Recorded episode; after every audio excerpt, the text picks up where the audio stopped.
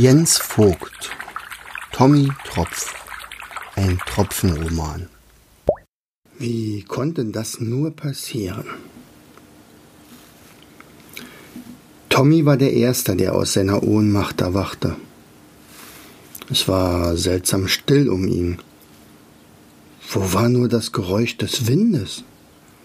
Das Pfeifen, Heulen, Zischen. Oh, war ihre Reise bereits beendet? Oder hatte er nur den Einlauf in den Zielort verschlafen? Wo waren die anderen? Oh mein Gott. Tröpfchen fand er unter einer Lerche. Seelenruhig schnarchte er im weichen Schnee. Gleich daneben hatten sich Staubi und Körnchen in ihren Pelzmäntelchen aneinander gekuschelt. Von den anderen Passagieren war nichts zu sehen. Auch vom Nordwind keine Spur. Was war nur geschehen? Tommy weckte Tröpfchen und danach die beiden Staubkörner. Körnchen redete beim Erwachen wie im Fieber. Wir müssen den Berg umfliegen, sonst stürzen wir ab. Mehr nach links, jetzt nach rechts. Körnchen, wir sind bereits gelandet. Aufwachen, flüsterte Tommy leise. Der kleine Kerl war hellwach. Er riss die Augen auf. Blitzartig wurde ihm klar, was hier passiert sein musste. Trotz aller Anstrengungen musste er eingeschlafen sein und hatte sie vier zum Absturz gebracht. Oh nein, bitte sag Bitte sag, dass das alles nicht wahr ist. Sag, dass das ein Traum ist. Weckt mich mal einer. Oh, ich bin wach. Oh nein. Das wollte ich nicht. Er setzte sich in eine Ecke und fing an, bitterlich zu weinen. Das Weinen wurde zum Heulkrampf, es schüttelte ihn, und er ließ sich nicht beruhigen. Es tut mir so leid. Die lange Anstrengung brach sich jetzt Bahn. Trotz der tröstenden Worte und Streicheleinheiten der drei Freunde brauchte es lange, ehe sich Körnchen wieder beruhigte. Tatsächlich sieht es so aus, als wenn wir hier erstmal feststecken. Wir müssen wohl alle vier eingeschlafen sein, denn niemand von uns hat die unfreiwillige Landung mitbekommen, nicht einmal der Nordwind selbst, seufzte Tröpfchen. Aber ich war der Kapitän.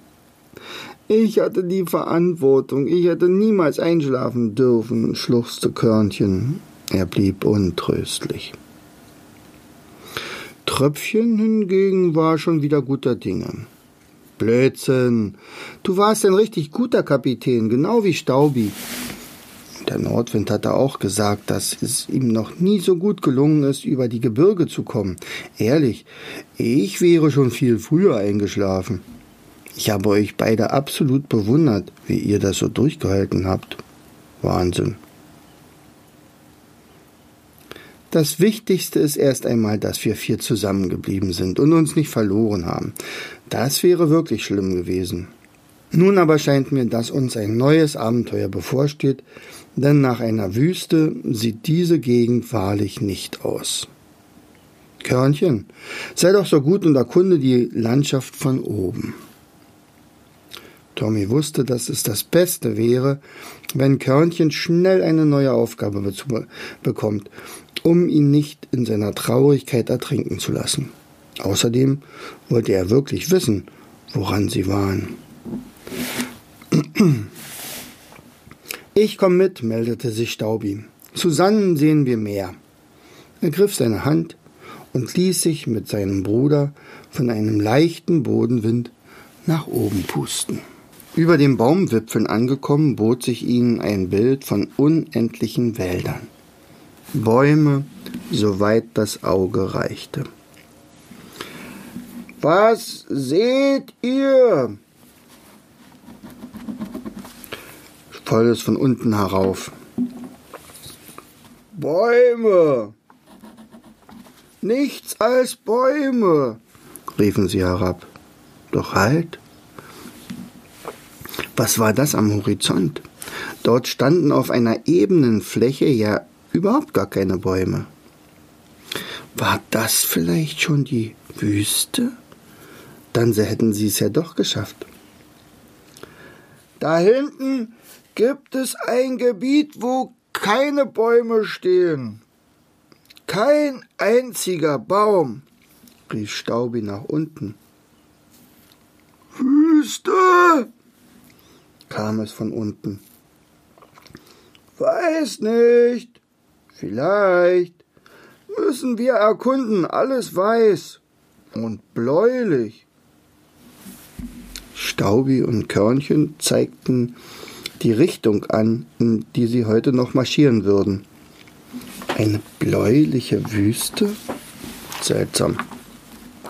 Aber dass dort keine Bäume wuchsen, war schon mal ein gutes Zeichen.